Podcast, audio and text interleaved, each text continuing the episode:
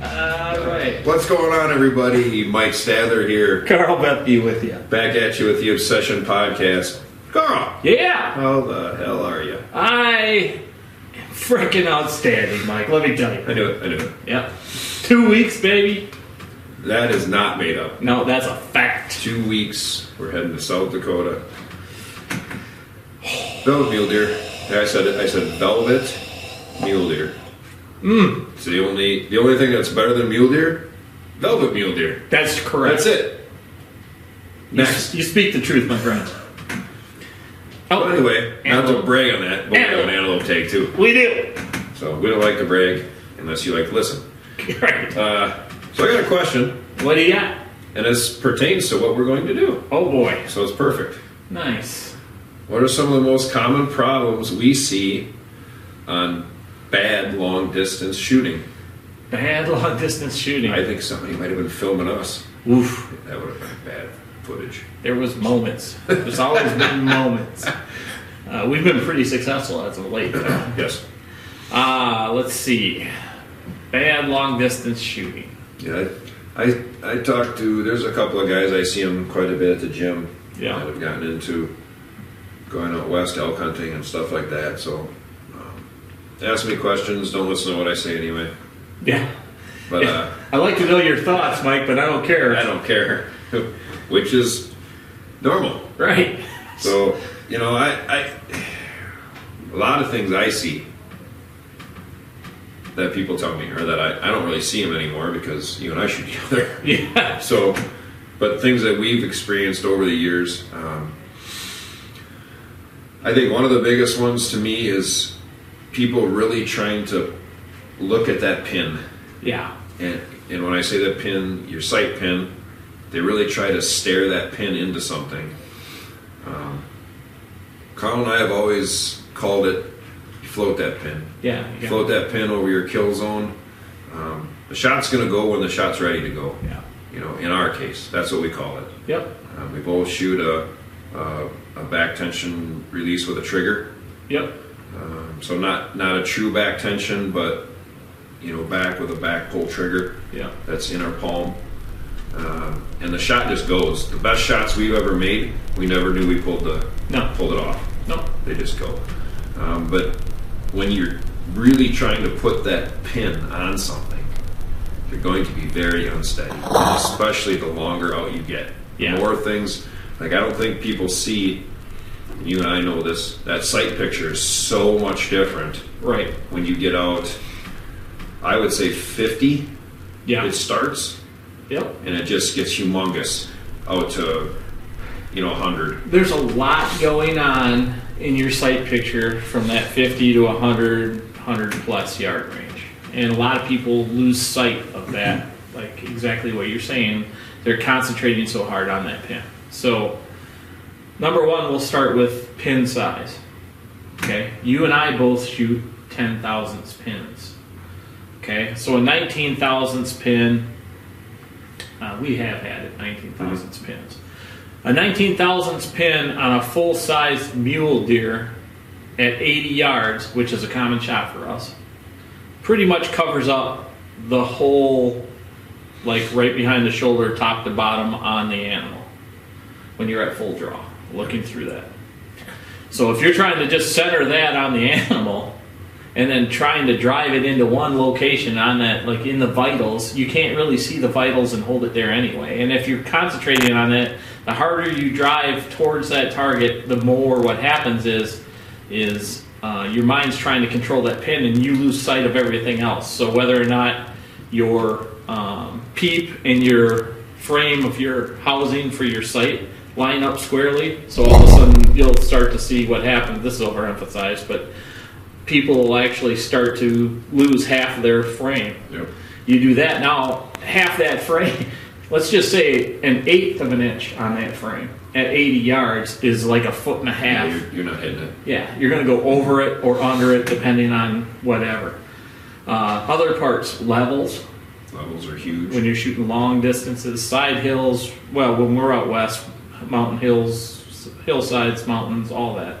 Uphill, downhill shots, being square, being level is the most important part of the whole framing side aspect of it.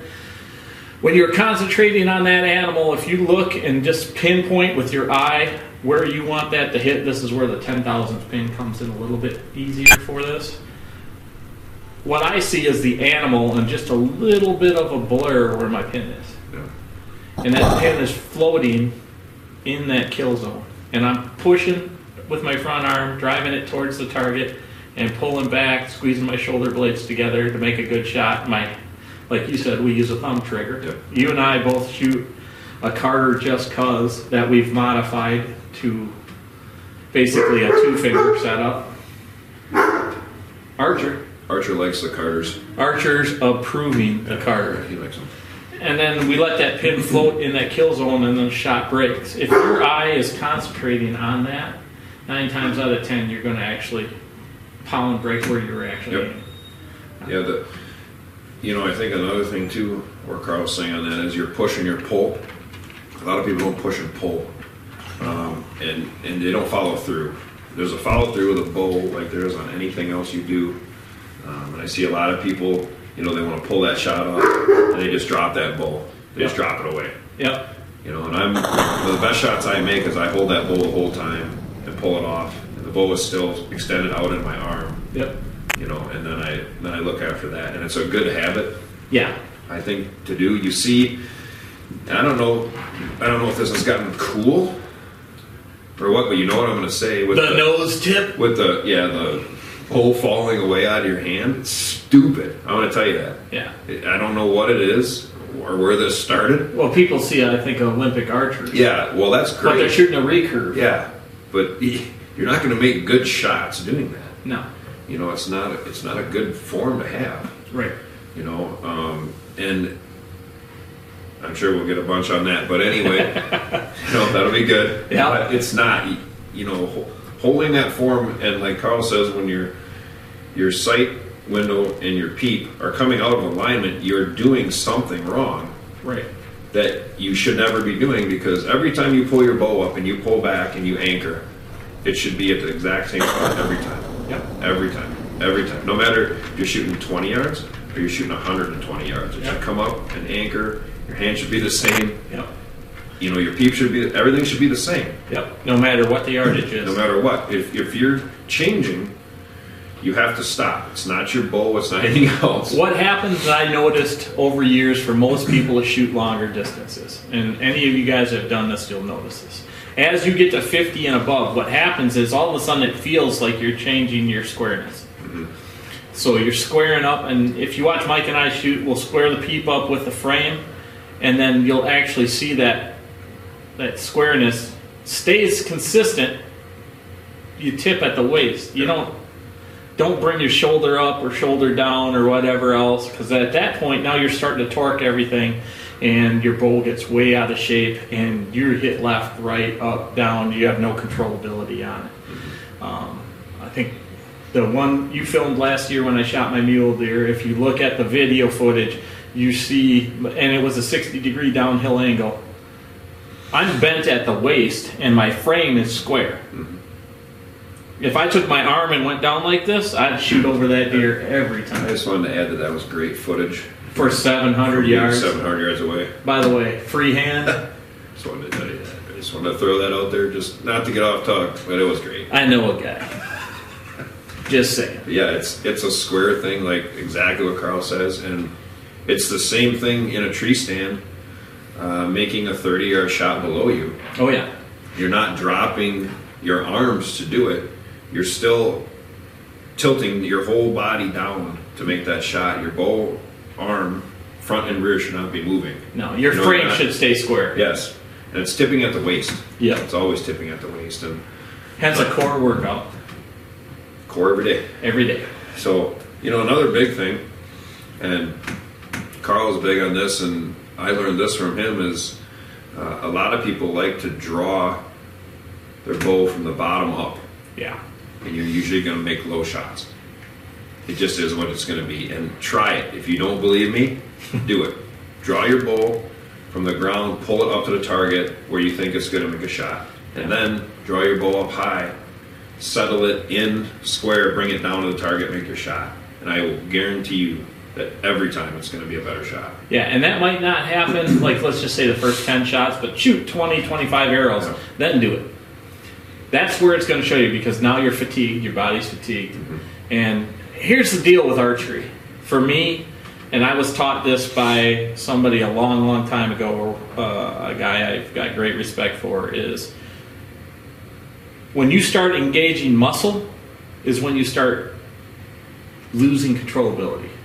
So if I go to full draw, my bow's below here, and I, I go like this, and bring my arm up, and I'm engaging this muscle right here, my frame is iffy at that point. Where if I square up just above the target, lock everything into place, and then come down to it, I will stay on the target, and it won't drop below it.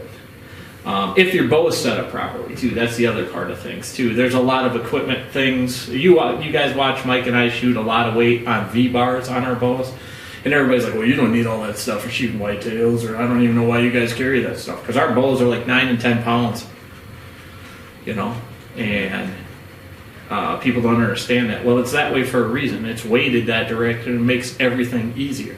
If I can't carry ten pounds, then there's something wrong with me anyway. That's yeah trouble. that's trouble.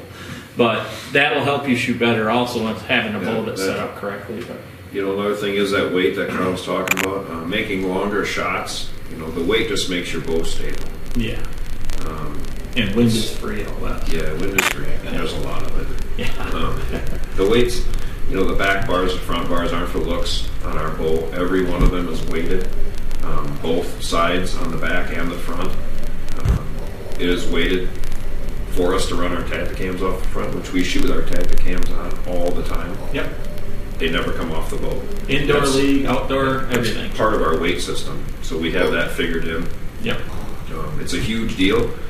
Uh, if you've never been out west and you start shooting those long shots, a, a small wind out there, once you get your bow out in front of you, is going to blow you around. Yep.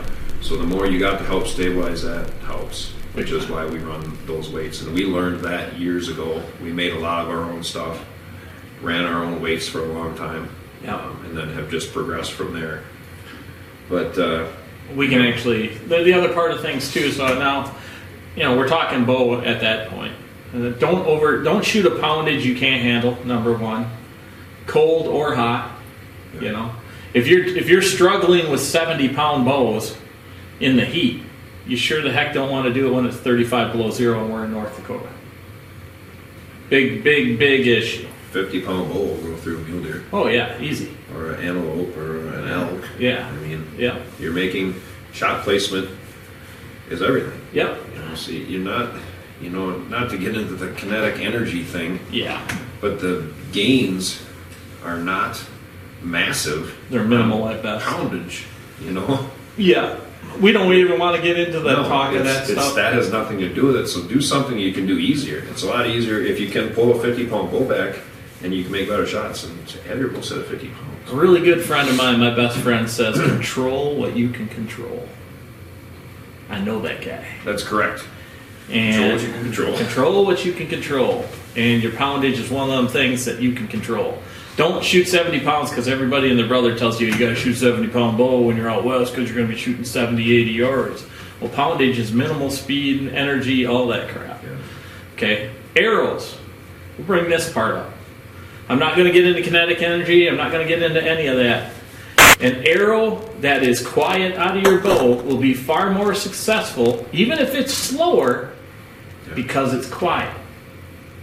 So play with your arrow combinations. Don't shoot a really, really light arrow to go really, really fast when your string goes snap. Yeah. You don't want your bow loud. You want your bow as quiet as possible. That's the other thing you notice about our bows and how we set things up. Uh, arrow wise, we shoot a four vane configuration. Reason we shoot four number one, we use fixed blade broadheads. Yes. Number two, fixed blade broadheads are the best broadhead out there. Just throwing it out. Anyway, number two is we found that downrange you have more controllability. Out with the three vein configuration, that 70 to 75 yard range with our arrows, we are starting, and we've got a large forward to center, which is almost 17%, just so you're aware. Uh, we're starting to lose a little bit of controllability just because Uh, I think the fixed blade broadhead was, as it was slowing down, was starting to take over. Certainly, yeah. So we went to four veins. As far as we know, it's all of our testing, which is we've been shooting the same configuration now That's a for fucking shot. seven, eight years at least. Quite some time. Um, He's going down. we're good out to 120. We hold Hold on, three inch hold on, group at 100 He's yards. going down. He went down. It's just just a really good setup all the way around. That being said, faith in your equipment helps you make better shots all the way out. Uh, Um, I mean, we shot a couple weeks ago. and Both of us were shooting not good. no, You know, it, it, it isn't our bow. no, We knew we were just overthinking things, even though we've done it a million times. So don't think if you get good at it, you're just always going to be good at it. No. Yeah, do not assume, uh, you know, because we're shooting our leagues. Our a long shot in our league was what thirty-five yards. Yeah, it's nothing. Yeah, and then every every night when we would walk off the course, we would bunkers that were out a long ways, and we would judge the yardage and take you know seventies between sixty and hundred yard shot, Yeah. and just can checking our equipment, make sure the left and rights are good and all of that. If we misjudge the yardage, well, that's easy to see. We're- We're throwing a, we're guessing on a 70 yard target and we're shooting, and our left and right is perfect, and it's six or eight inches low. I'm like, that's a great shot. Yep. Because we're doing that without a rangefinder. Right. So right there it tells you, ain't your bow, Right. you know. And those are just making a shot. It's just pulling up, making a shot. Yeah. You know, and the biggest thing is repetitive. Yeah, your form is what's going to save you at long, long yardages. It's very important. You have to have you have to have perfect form for long yardage shots. It's that dang simple.